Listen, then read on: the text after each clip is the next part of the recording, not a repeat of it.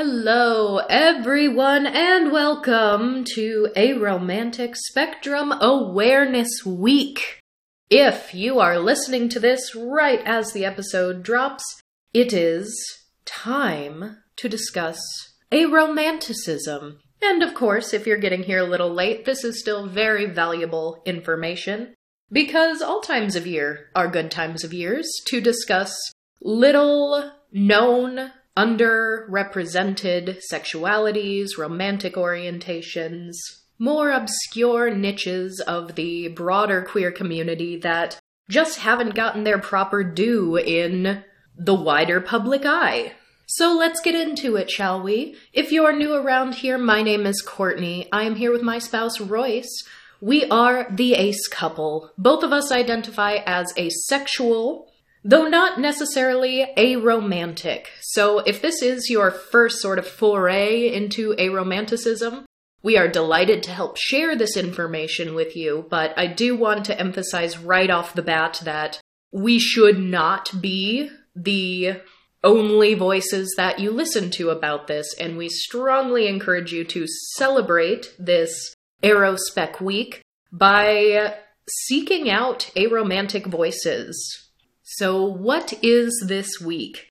Aromantic Spectrum Awareness Week is celebrated from February 20th through the 26th in this, the year 2022. I do feel like Aromantic Spectrum Awareness Week is a bit of a mouthful, so I'm not going to say that entire title every time we're alluding to it in this episode. What do you think, Roy? Should we should we shorten it to Arospec Week for Aromantic Spectrum Week, or should we take the acronym route and just call it ASAW? That's what I was trying to figure out. It is the acronym ASAW ASAW. or or RSAW.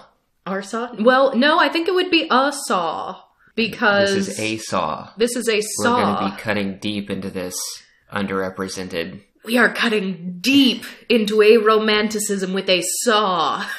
I, I I don't know if that's quite correct. I don't know how deep into the trenches we're going to get today. We we definitely want this to at least be a a sort of a 101 for people who may not be as familiar with this because I know a lot of our listeners are asexual and a lot of our listeners are just asexual allies.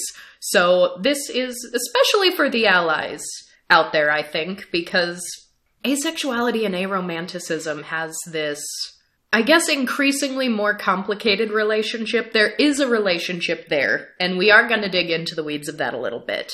The communities online have been very interconnected for quite some time, and a lot of the aromantic language and micro labels often mirror that of language from the asexual community, because a lot of the early words and phrases used to describe aromanticism did start blossoming in the asexual community, because there are many asexual people who are also aromantic.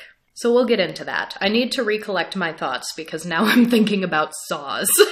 I was going to say, but back to our choice of moniker. I, I widely believe that acronyms are a bad idea. So, what was it you said previously? Like something as simple as Arospec Aro Week. Week, Arospec Week. Okay. We we could say Arrow Week. Arrow Week is that that sort of mirrors Ace Week because if you've listened to our Ace Week episode way back in at the end of October, that week sort of started originally as an asexual awareness week and then we sort of evolved from the point where we don't want it to just be awareness anymore. We want it just Ace Week. This is the week for asexuals. So the language I'm using here for Arospec Week actually comes from the Aerospec Week website, arospecweek.org. So I guess let's start with the basics. What is aromanticism? What does it mean to be aromantic? I often hear people kind of take language from the asexual community and just sort of transplant it to romantic orientations. So, where you have a certain population of ace people who use the definition of asexuality as being little to no sexual attraction, I sort of started seeing a flip where people were also using exactly that same language but substituted for romance. So little to no romantic attraction, which is fine. I don't think it's necessarily incorrect, but I really like the definition that they have right here on the Arospec Week website. So I'm just going to read directly from the website under their About Aromanticism section. Aromanticism is a type of romantic orientation that is an identity that can describe a person's relationship to romance or patterns of romantic attraction or interest. Aromantic people's experiences of romance, or lack thereof, are often disconnected from normative societal expectations in some way. This can be due to experiencing little to no romantic attraction, due to feeling repulsed by romance, or due to being uninterested in romantic relationships. So that that's what I kind of like there. And they even did kind of use the the mirroring of the asexual language in there with the little to no romantic attraction, but they fleshed it out a little bit more and and broadened the horizons a bit, which I rather quite like. Although of course, if you were describing this to someone on the street, to someone on Twitter, you're not going to be reading this entire page, of course. So I think having something as as short and brandable as little to no romantic attraction, or for aces little to no sexual attraction, sort of begins the work of getting the definition and the essence of these orientations. They do go on to say many aromantic people mention having trouble relating to the experience of falling in love or of having romantic crushes Many may pursue non traditional forms of intimate relationships or choose not to have formal relationships at all. There is significant diversity in whether aromantic people may or may not enjoy specific activities that are often coded as romantic. Be uncomfortable with romance, be single, or have a partner, or be married. Those are individual characteristics that vary widely from one aromantic person to another. So let's take a step aside from that and talk about romance coding. the the one sort of example they put in parentheses here is such as kissing.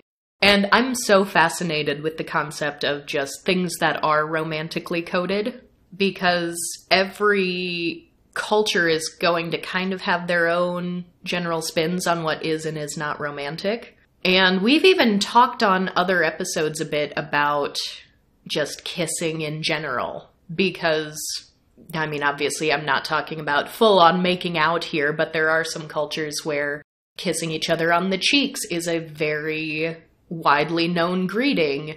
There are people who come from families who kiss each other on the lips in a very familial sense, whereas to someone else, if you're kissing someone on the lips, even if it's just a peck, that is inherently romantic or possibly sexual or just not everyone gets familial vibes from that.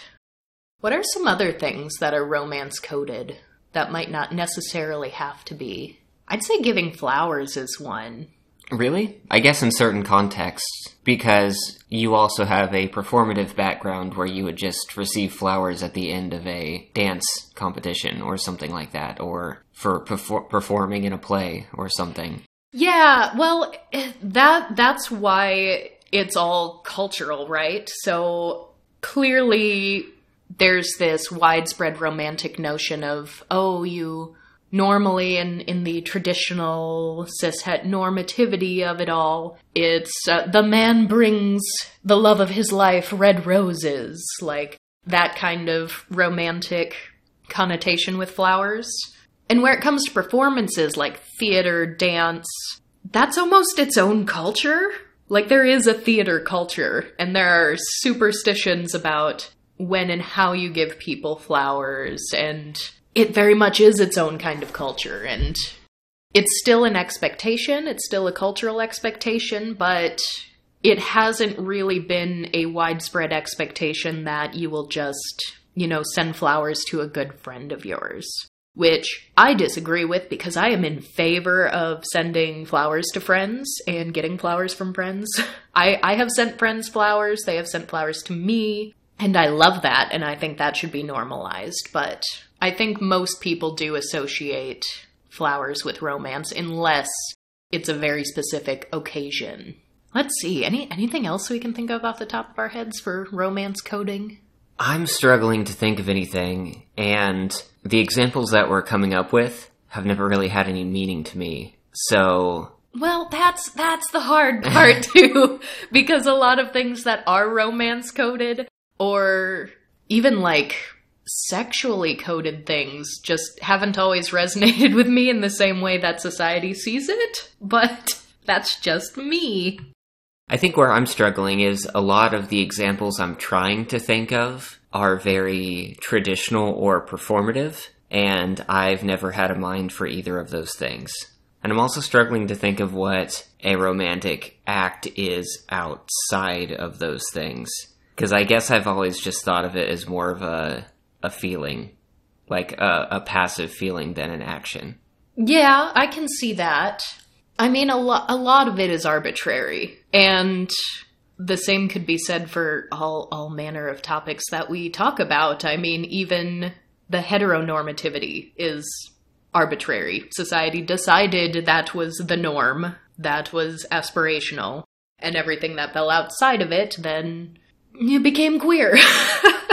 so, I mean, I'm even thinking of cuddling because cuddling is one that I think has different connotations for each people, for, for each person. And every relationship is going to be different. But I would say if you ask the average person if they thought cuddling had either a romantic or a sexual connotation to it, I think most people would say yes. But there are some friendships that do things like cuddling or like holding hands, and it doesn't necessarily have to be attached to romance. Yeah, that makes sense. I, I think that what I'm trying to resolve is the word that I would use in my head for, for that behavior and also for kissing on the lips was just that that is something that is intimate. It's something that probably wouldn't feel quite natural to me with someone who I had a platonic relationship with. And I think that's the line. Yeah, and that I'm makes sense. Because that, that's how you're wired. There mm. are some people who are wired to just like really like cuddling and will cuddle with anyone and everyone. I mean, there are even cuddle parties you can go to and just cuddle with a bunch of strangers. I personally don't understand that because I I don't have the desire to cuddle with someone just for the sake of cuddling with someone. But I know there are some people who do want that. So that that's kind of why a lot of this is up to the individual person and the way they interact with relationships and perceive their own feelings in contrast with societal expectations. So I'll go back real quick here to the Arospec Week website and we'll just finish up. They have one last paragraph on this About page. In addition, aromanticism also includes a whole range of related identities, often referred to as the aromantic spectrum, which include people who may not identify as strictly aromantic, but who find that the label is still a close fit and that they have a lot in common with the community. Some groups within the aromantic spectrum may also adopt new terms like gray romantic, demi romantic, lithromantic, choromantic, etc. So now we're getting into micro labels. Every community has them. And many of these are very quickly recognizable if you're familiar with some of the labels under the asexual umbrella, such as demi or gray so much like, for example, demisexual is a person who needs to develop a strong emotional bond with someone before being able to develop sexual attraction to them. Demi-romantic is quite similar and is often defined as someone who needs to develop a strong, deep connection with someone before they are able to develop romantic feelings for somebody.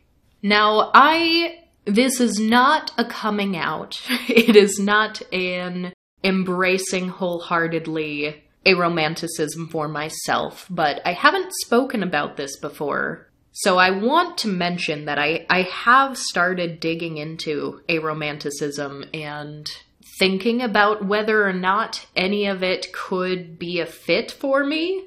And I think if I were to try to place and define it, something in the realm of gray romantic or demi romantic could possibly be a fit. However, I'm also at a point in my life where I am married and I am romantically attracted to my spouse. And so I personally am kind of at an area where finding new definitions and adopting new labels doesn't seem necessary or important to me at this point in time. That, of course, could change. But when I do think about romantic attraction and when I try to think of it as the same terms, I think of sexual attraction. I've I've never just seen a person or met a brand new person and like wanted to be romanced by them, if that makes any sense. Cuz one of the defining features of my brand of asexuality is that I've never just looked at someone and been like I want to have sex with that. so, I've also my enjoyment of romance or my my fantasizing of romance that I've historically had has been very theoretical and doesn't always actually feel good or right or comfortable in practice. Well, now that we're here, question. You've told me a couple of stories of being fairly young. I want to say maybe elementary school age, possibly middle school, and having a crush of some kind on a boy in class. Oh, okay. We're going there, huh? Yeah, so This is actually a really, really great story. So, all of the times I have talked about like an elementary school crush, or even for that matter, a middle school crush, it has never really been real. It was kind of the fact that I was absorbing societal norms from adults in my life, from other kids I was observing, from television, from movies. And especially in elementary school, you know, giggling girls on the playgrounds like, who do you have a crush on? And everyone seemed to have a crush on somebody. So I just kind of thought that's what you had to do. And so I just kind of picked someone. And it was a very easy choice in my mind, not because I had any level of like real tangible attraction to this person. Is as an elementary school child, I basically picked the one boy in class who is not either mean to me or creepy to me. And, and, when you say picked, were you fully conscious and aware of making this decision, or are you saying that looking back on it now, you're aware that that's what happened, but you may not have been aware of it as a child? That's a good question. I kind of.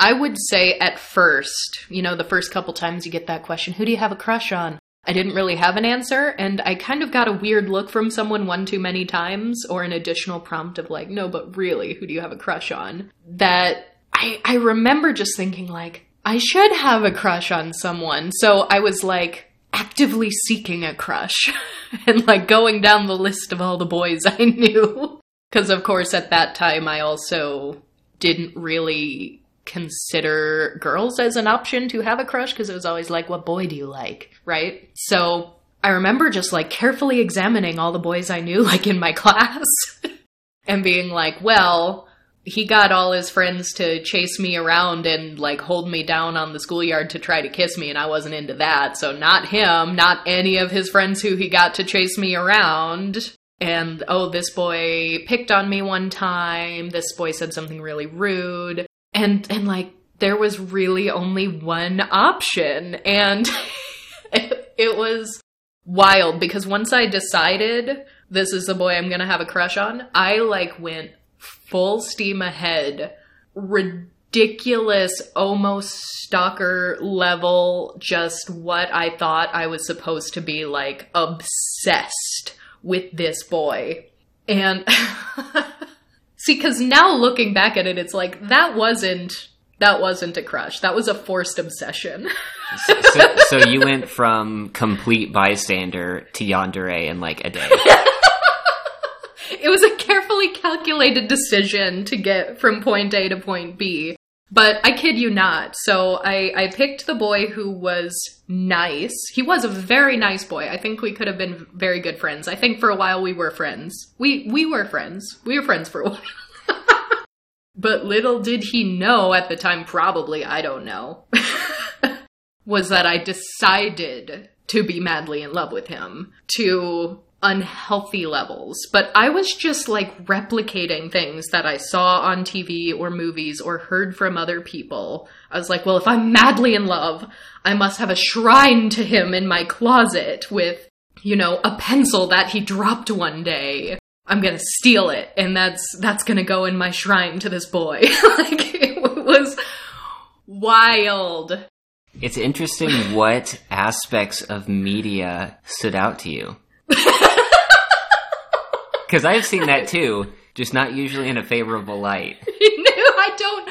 I don't know. I don't know why elementary school Courtney decided this, but th- this this is wild too because he was on, I guess, what you would call the nerdy side, but that kind of actually like you're kind of nerdy, Royce. Like it, it's kind of my type, I guess. I just made an anime reference a little bit ago without explaining it. There we have it. But the thing was, and, and here's where it's weird, and this, I'm actually really glad that you asked because we are going to tie this all up in a really neat little bow by discussing amatonormativity. But at that age, like there, there were still adults who were like, do you have a boyfriend? Who do you have a crush on? Who do you like? So even adults asking that question, it's like, well, I have to have an answer for the question the adults ask me, right? And so when I decided that I'm gonna be hopelessly in love with this boy, completely obsessed. I literally had this shrine to him in my room. I was like, it, it was ridiculous. I would like ask him if I could borrow an eraser because I forgot mine at home and then hope he didn't ask for it back so I could add it like to my shrine. It was unhealthy. and I found out that he lived not far from the school that we went to. So he walked to school pretty much every day. I lived very far away from the school I went to. I was open enrolled. I was not in the school district. So we are driving quite a ways to get me to school every day. But when I found out where he lived and that he walked to school every day, I was like, Mom, you have to drop me off on this kid's street and I'm going to pretend like I'm walking to school and just happen to run into him. And she did it. She did that. Wing mom, am I right? So there was a ridiculous period of time where I found out roughly when he would leave the house every day. And my mom would drop me off at the corner like a couple minutes before they normally left the house so that I could be, you know, casually walking by on this sidewalk when he came out and then we could walk to school together every day. And I was sure that this this was like our romance arc. This is how we're going to fall in love. And my gosh, it was ridiculous. And I mean, I was probably the only one who took it to this extreme because I thought that's what I was supposed to do. And when I commit to something, I commit 100%. I don't do things half heartedly. If I'm going to have a crush on a boy, I'm gonna have a crush on a boy. so I, I remember because in elementary school, we were required to pass out Valentines on Valentine's Day. And we, we had to give a Valentine to everyone in class because they didn't want anyone to feel excluded or left out or feel bad that they got fewer Valentines. So we'd all make these little mailboxes out of like tissue boxes and little cardboard boxes and decorate them up and put them on our desks.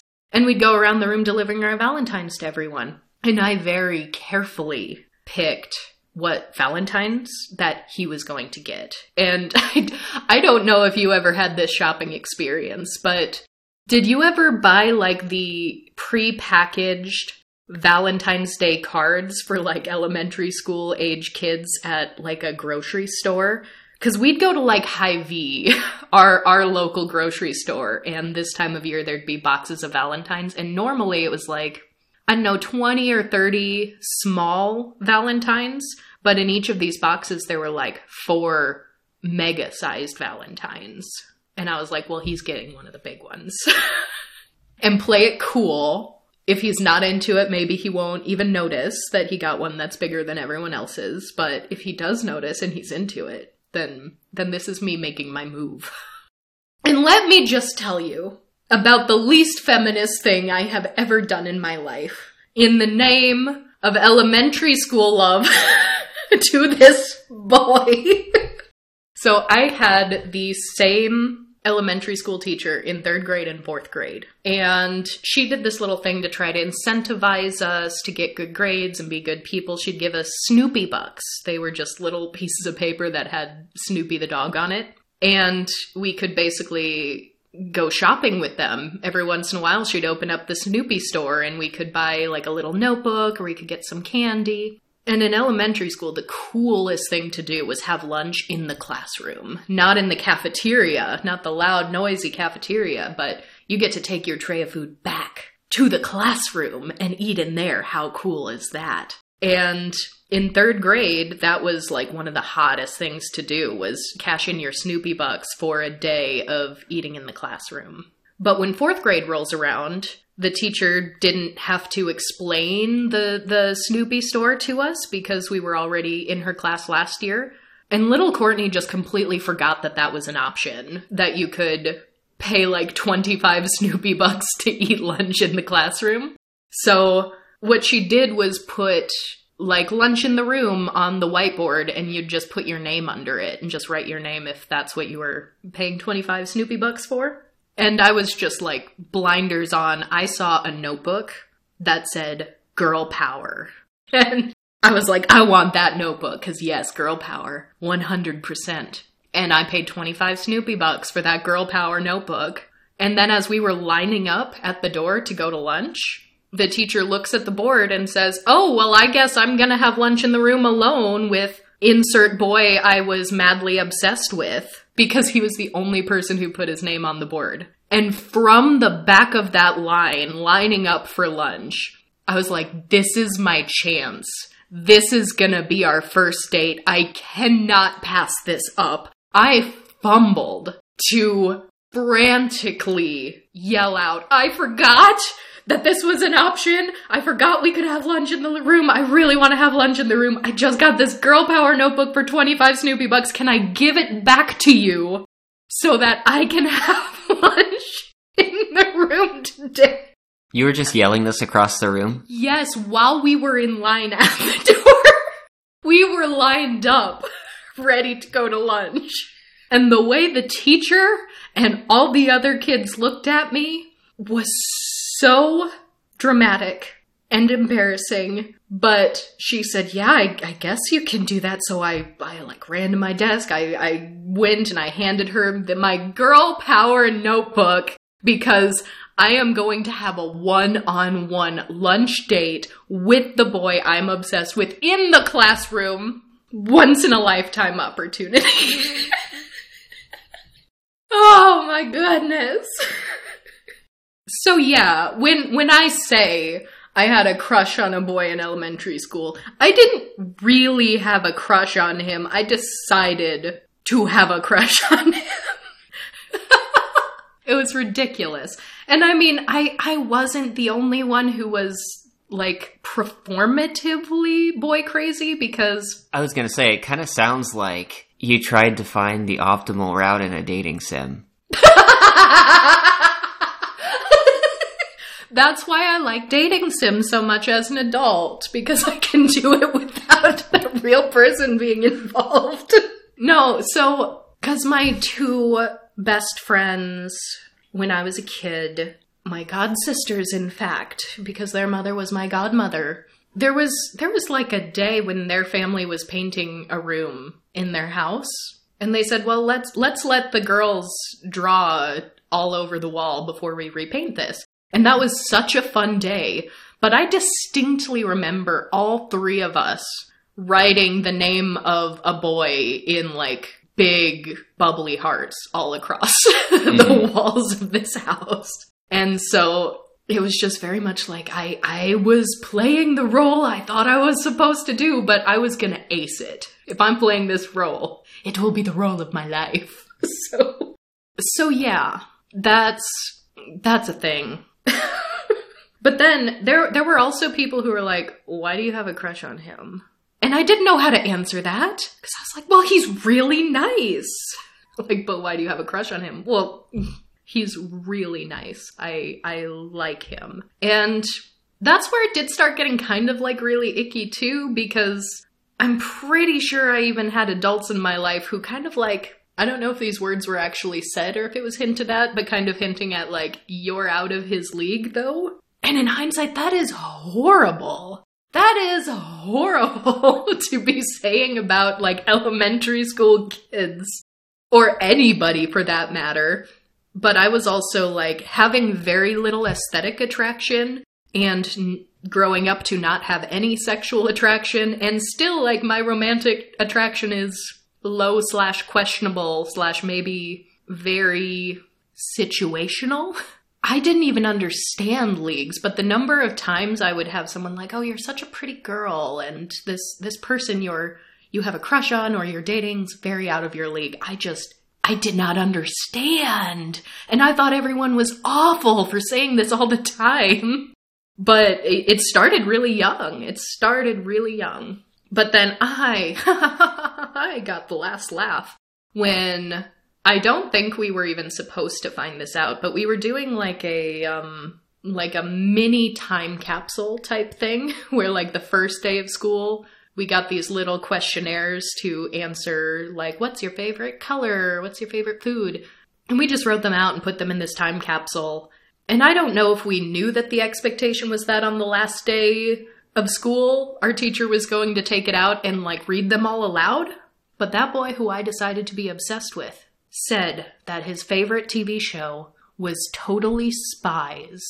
And that's when little Courtney had the last laugh because I was like, ha, all of you naysayers who think that this is not a fitting crush for me to have. What other boy would admit that Totally Spies is his favorite TV show. That is cool. Because, I mean, that was kind of associated with, like, that's a girl show. Because, I mean, during the time we grew up, like, everything was, that's a girl show, that's a boy show. So I was like, this boy that I like is admitting to liking a girl show? Hashtag feminism.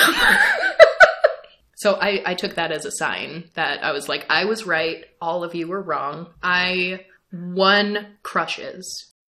So we're not going to turn this into an episode where we're going to open up all of Courtney's pseudo crushes slash past relationships, but there have been a lot of things where either at the time or in hindsight, it's just like that wasn't really correct. so that is why, yes, there there very likely is some level of aromanticism within me. But let's use that as a jumping off point to talk about amatonormativity. That comes from, you know, amatus, amor, and is used in a functionally similar way to heteronormativity, cisnormativity, allonormativity. But amatonormativity specifically is this widespread cultural pressure or desire for romance often including marriage, often including specifically monogamous romance and marriage. This term was coined by a professor of philosophy named Elizabeth Brake.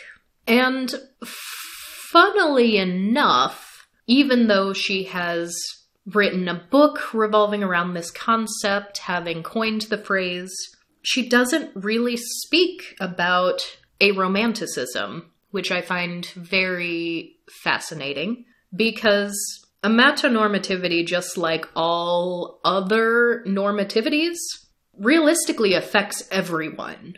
It is not just aromantic people, it is not just asexual people, it is not just queer people, it is all people in general will feel this pressure when such a widespread normativity is adopted and expected but it is disproportionately going to affect minority sexualities and romantic orientations. So it makes all the sense in the world that amatonormativity is disproportionately going to affect aromantic people. So although I am glad that this phrase exists, I think it is a concept that more people should be familiar with.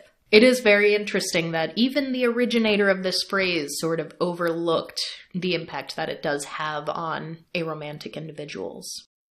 So obviously, amatonormativity can take a variety of forms and it can impact people in different ways, but I would 100% say that amatonormativity is the reason why that whole story I just told happened. Because even as a young child, I felt like I had to have a crush. I had adults asking if I had a boyfriend. I had a variety of people implying that there were leagues for relationships and looks, aesthetics. I don't know. I'm not super clear on leagues. Is that is that an aesthetic thing? Is that a is that a sexual attraction thing? I think the place that it comes from is kind of one and the same. It's perceived attractiveness. Usually. I think in some cases that could be like economic status. Oh, sure. But, for adults, yeah. Yeah, but generally, I, I think it's appearance with the implication of sexuality in there somewhere as well. Sure, sure. Yeah, because I think a amatonormativity and allonormativity often go hand in hand, but there are times when they are separate.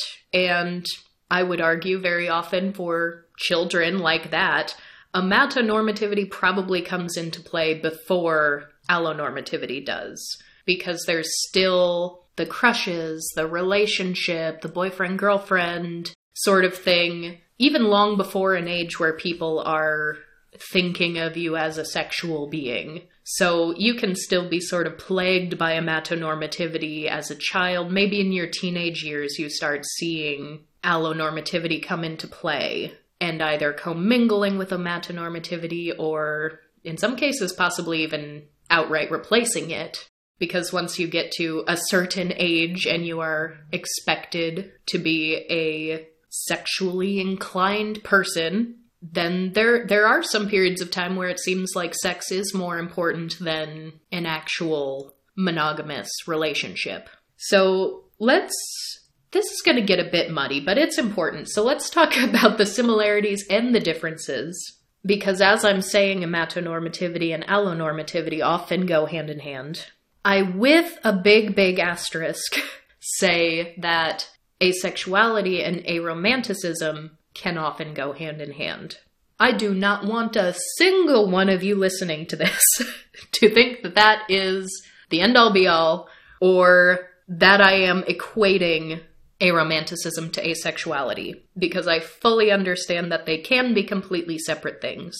But there is a relationship there. The respective communities, the asexuality community, the aromanticism community, do have very similar roots. And they were very heavily intertwined for quite some time. More recently, there has been a staunch call to separate the two which does make sense if you are someone who subscribes to the split attraction model. We've talked about the split attraction model a lot. It is something that does personally make a heck of a lot of sense to me. And people who do use the split attraction model, who are aromantic as well as asexual, will often call themselves aro aces, aromantic asexuals.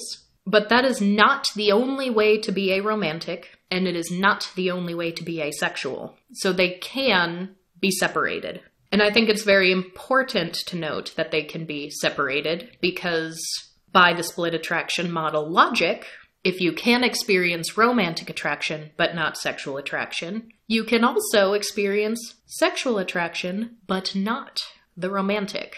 And I often think that when people try very, very hard to separate the two out in people's minds. Just, I want you to understand that aromanticism is its own thing, and asexuality is its own thing over here, and they are two completely separate things.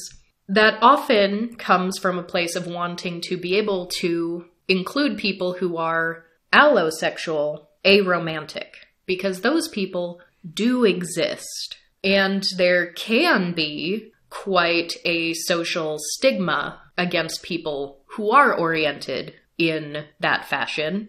I would I would argue even more heavily if if you are a man because there's kind of this stereotypical like negative connotation to oh you're just a fuck boy. You just want to have sex with people but not commit to a relationship.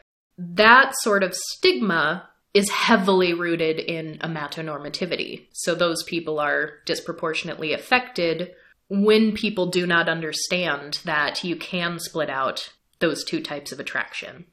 There's also an unfortunate overlap with the whole right wing, like red pill dating expert subculture mm. where it's it's not really about orientation it's just toxic social structures. Yeah yeah toxic toxic. Yeah and i it's so unfortunate that someone who might experience sexual attraction but not romantic attraction are just automatically assumed to be a really toxic jerk because that is not the case. Now don't get me wrong all relationships, sexual, romantic, any variation thereupon, needs good solid communication. If you're not romantically attracted to someone, but they're under the assumption that you are, or that this is becoming a romantic relationship, or that's what they're seeking, there needs to be a conversation had there.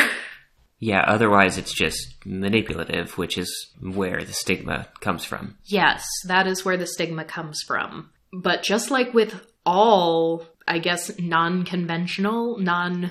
I don't like conventional. I'll say non normative since we're talking about all the normativities. As with all non normative relationship structures, all of them can be ethical with communication. Non monogamy, polyamory, completely ethical with communication and consent.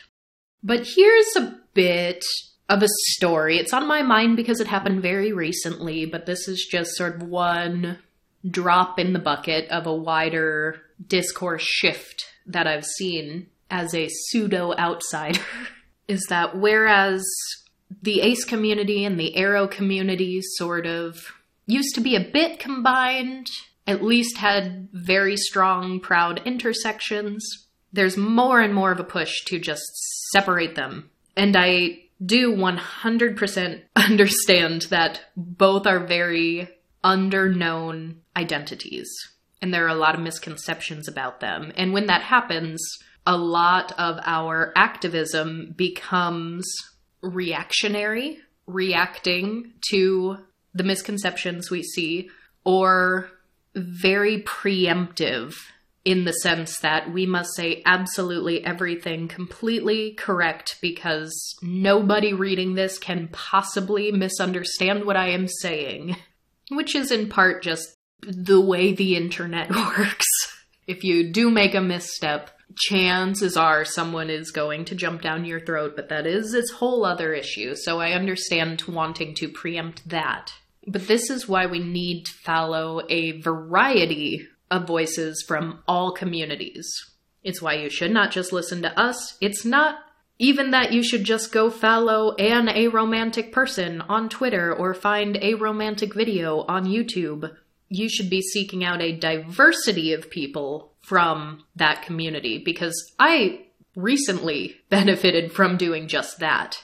I have seen so often this very, very strict keep the two terms separate, do not let them touch too closely, and that could have easily been the focus of today's episode because of how often I have recently seen the online education push in this direction. But not too long ago, I saw a lot of hard feelings when a nonprofit known as Queer Tea Gamers, a gaming nonprofit for the LGBTQ community, decided to schedule a week long event featuring Aro and Ace streamers, panels, and games with Aro and Ace themes.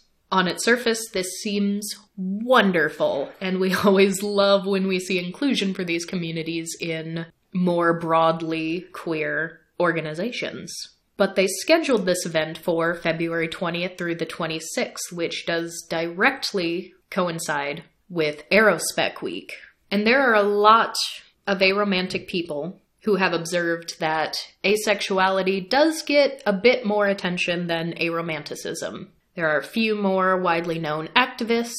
There are a few additional strides being made.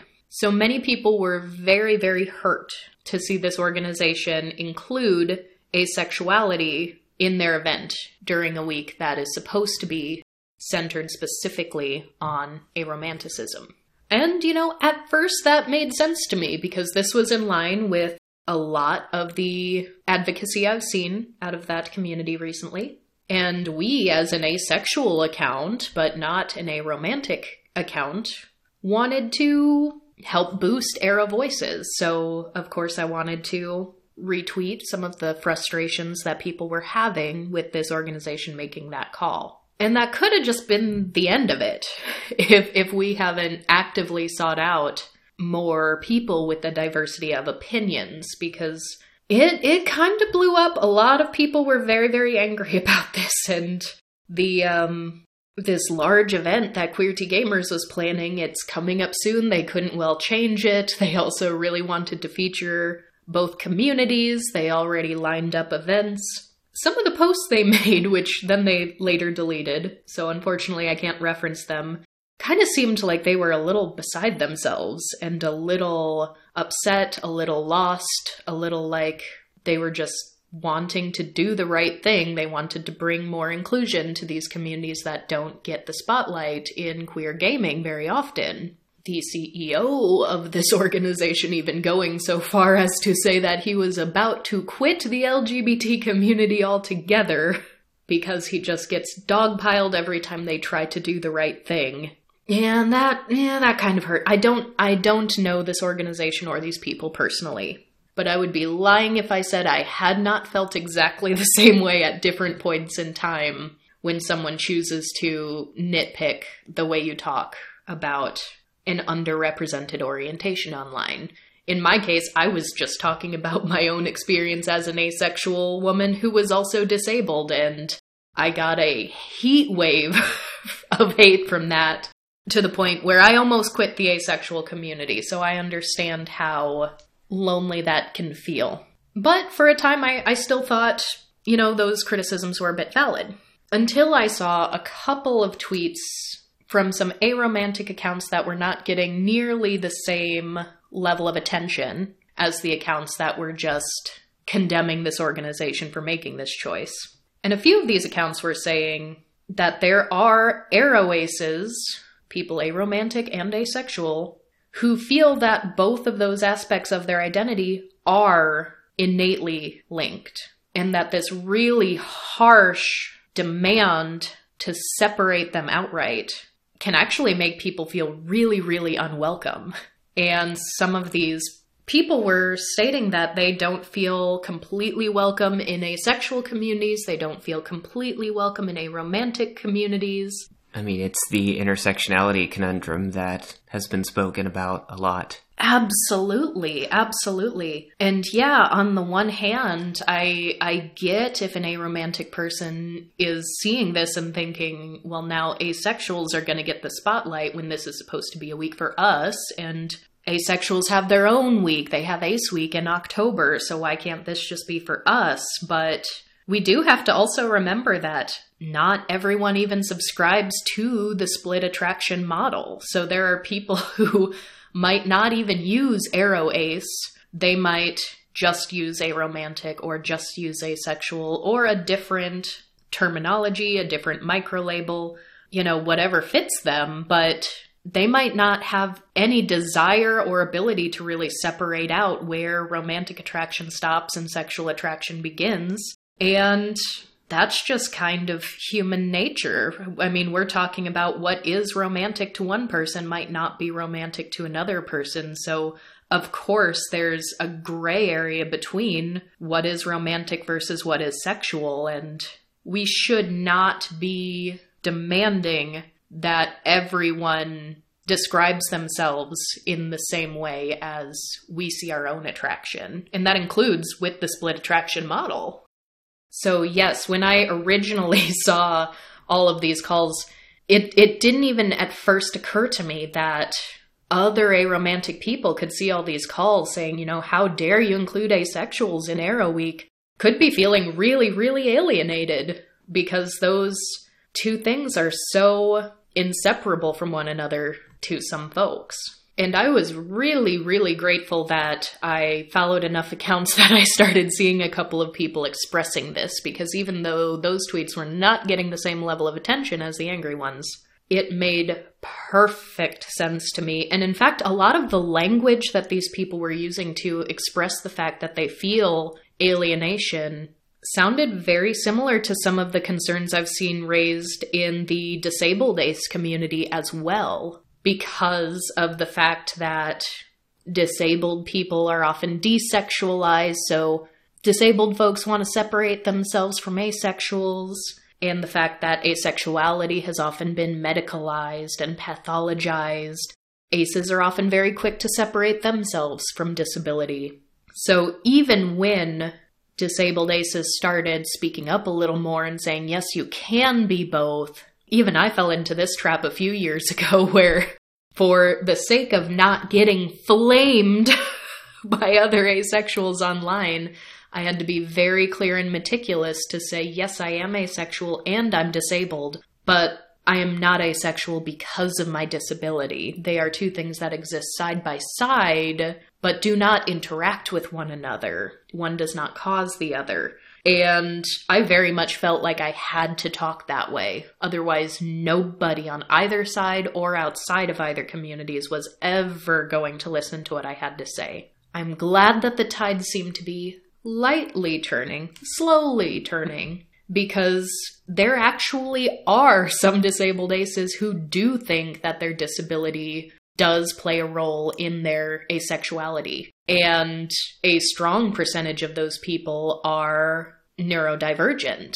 A lot of people on, for example, the autism spectrum think that their autism can play a role in their asexuality, or they just don't know and they don't really have any way to know or might not have any desire to know or to try to separate them because it's just one all encompassing identity for them. And certainly with the disabled ace discourse, a lot of those folks started feeling really, really alienated when the first voices to cut through and be able to speak about disability and asexuality were saying, you know, that the two don't ever touch. I have both, but they're not connected because that kind of inherently gives a stigma of it's wrong to let these two identities touch. You are somehow less valid or less welcome if one is caused by the other, but it's really not. It does not matter how someone got to their current identity, whether they were born that way, or nature versus nurture, or any number of things that could have happened in their life to get them to the point they are today. It does not matter. The point is, this is who they are. So to see some aro voices say, you know, it's kind of hurtful to see how quick you are to separate them and not let them interact or commingle really sort of put things in perspective. And that's why it is just so, so important to listen to a diversity of voices, to understand that all things are a spectrum, there are flexible definitions. Someone you're having a conversation with might be using a different set of vocabulary or come from a completely different point of view than you. And it is just always a harmful thing. And it is just always harmful to put things in a clear cut black and white box because there is always somebody who is going to be in a gray area. And I do often wonder how often these talking points that get repeated over and over really come from a place of trying to educate outsiders in a way that is inadvertently harmful. Because a lot of this that I've noticed from my experience in the disabled ace community, which seems to have strong overlaps to this conversation, is that there's always a bid to appeal to some level of normativity. Because with disability, like, yes, I'm disabled, but I still have sex just like everyone else. That's allonormativity. For aces to say, you know, I'm asexual, but there's nothing wrong with my body, I'm not disabled. I guess, is able normativity a thing? I think that's just ableism. And the same could easily happen with this. It it it could be a slippery slope. You're saying, you know, I'm aromantic, but I still have sex like a normal person. That's that's still allonormativity. You could say I'm asexual, but I still have romantic attraction. I can still fall in love. I'm still in a monogamous relationship. That's amatonormativity. So that's why it's just so important to know about all of the different types of normativity because at the end of the day, this world is built for white, cis, het, allo, able bodied, amatonormative men.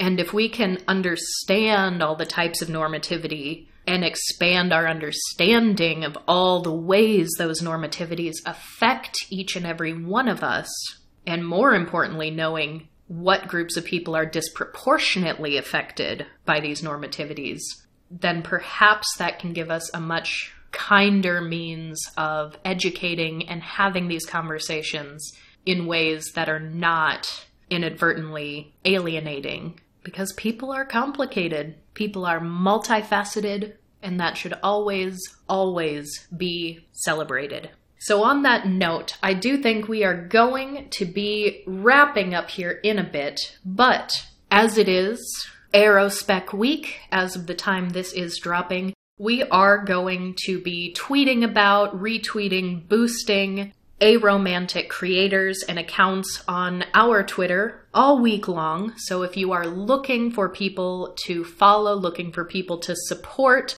looking for aromantic owned shops or artists, or even people you just want to donate to to show your support, we will be sharing all of those all week long. We are, of course, at the Ace Couple on Twitter, underscores between each of those words. And since you are listening to us on a podcast, I can pretty well assume that you enjoy listening to podcasts. If you don't, I don't know why you're here.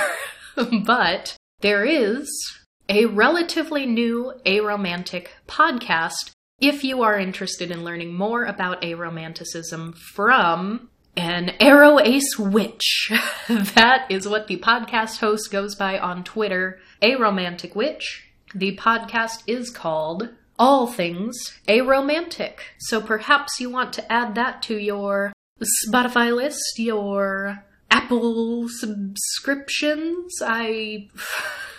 this is where everyone learns that Courtney doesn't really listen to podcasts. I could tell you were about to get in over your head there. the only reason you're ever on podcasting platforms are to look at our account. Listen, I did listen to the All Things Aromantic podcast. Thank you very much. I'm pretty sure I listened to it on Spotify. I did not have a Spotify account until we started this podcast. But do I consider myself a regular podcast listener? No, absolutely not. But yeah, check it out. Since since we're all podcast people here. It as I said is a pretty new podcast, but that is all the better because you don't have a lot of catching up to do. I know when someone tells me I should get into a new podcast and I see there are hundreds of episodes, I normally say no thank you. So, on that note, I want to wish a very, very happy Aromantic Spectrum Awareness Week to our Aro listeners in particular. And if you're not aromantic, use this week to go find someone who is aromantic and just, I don't know, throw money at them or something. And so, on that note, we will talk to you guys all next time. Goodbye.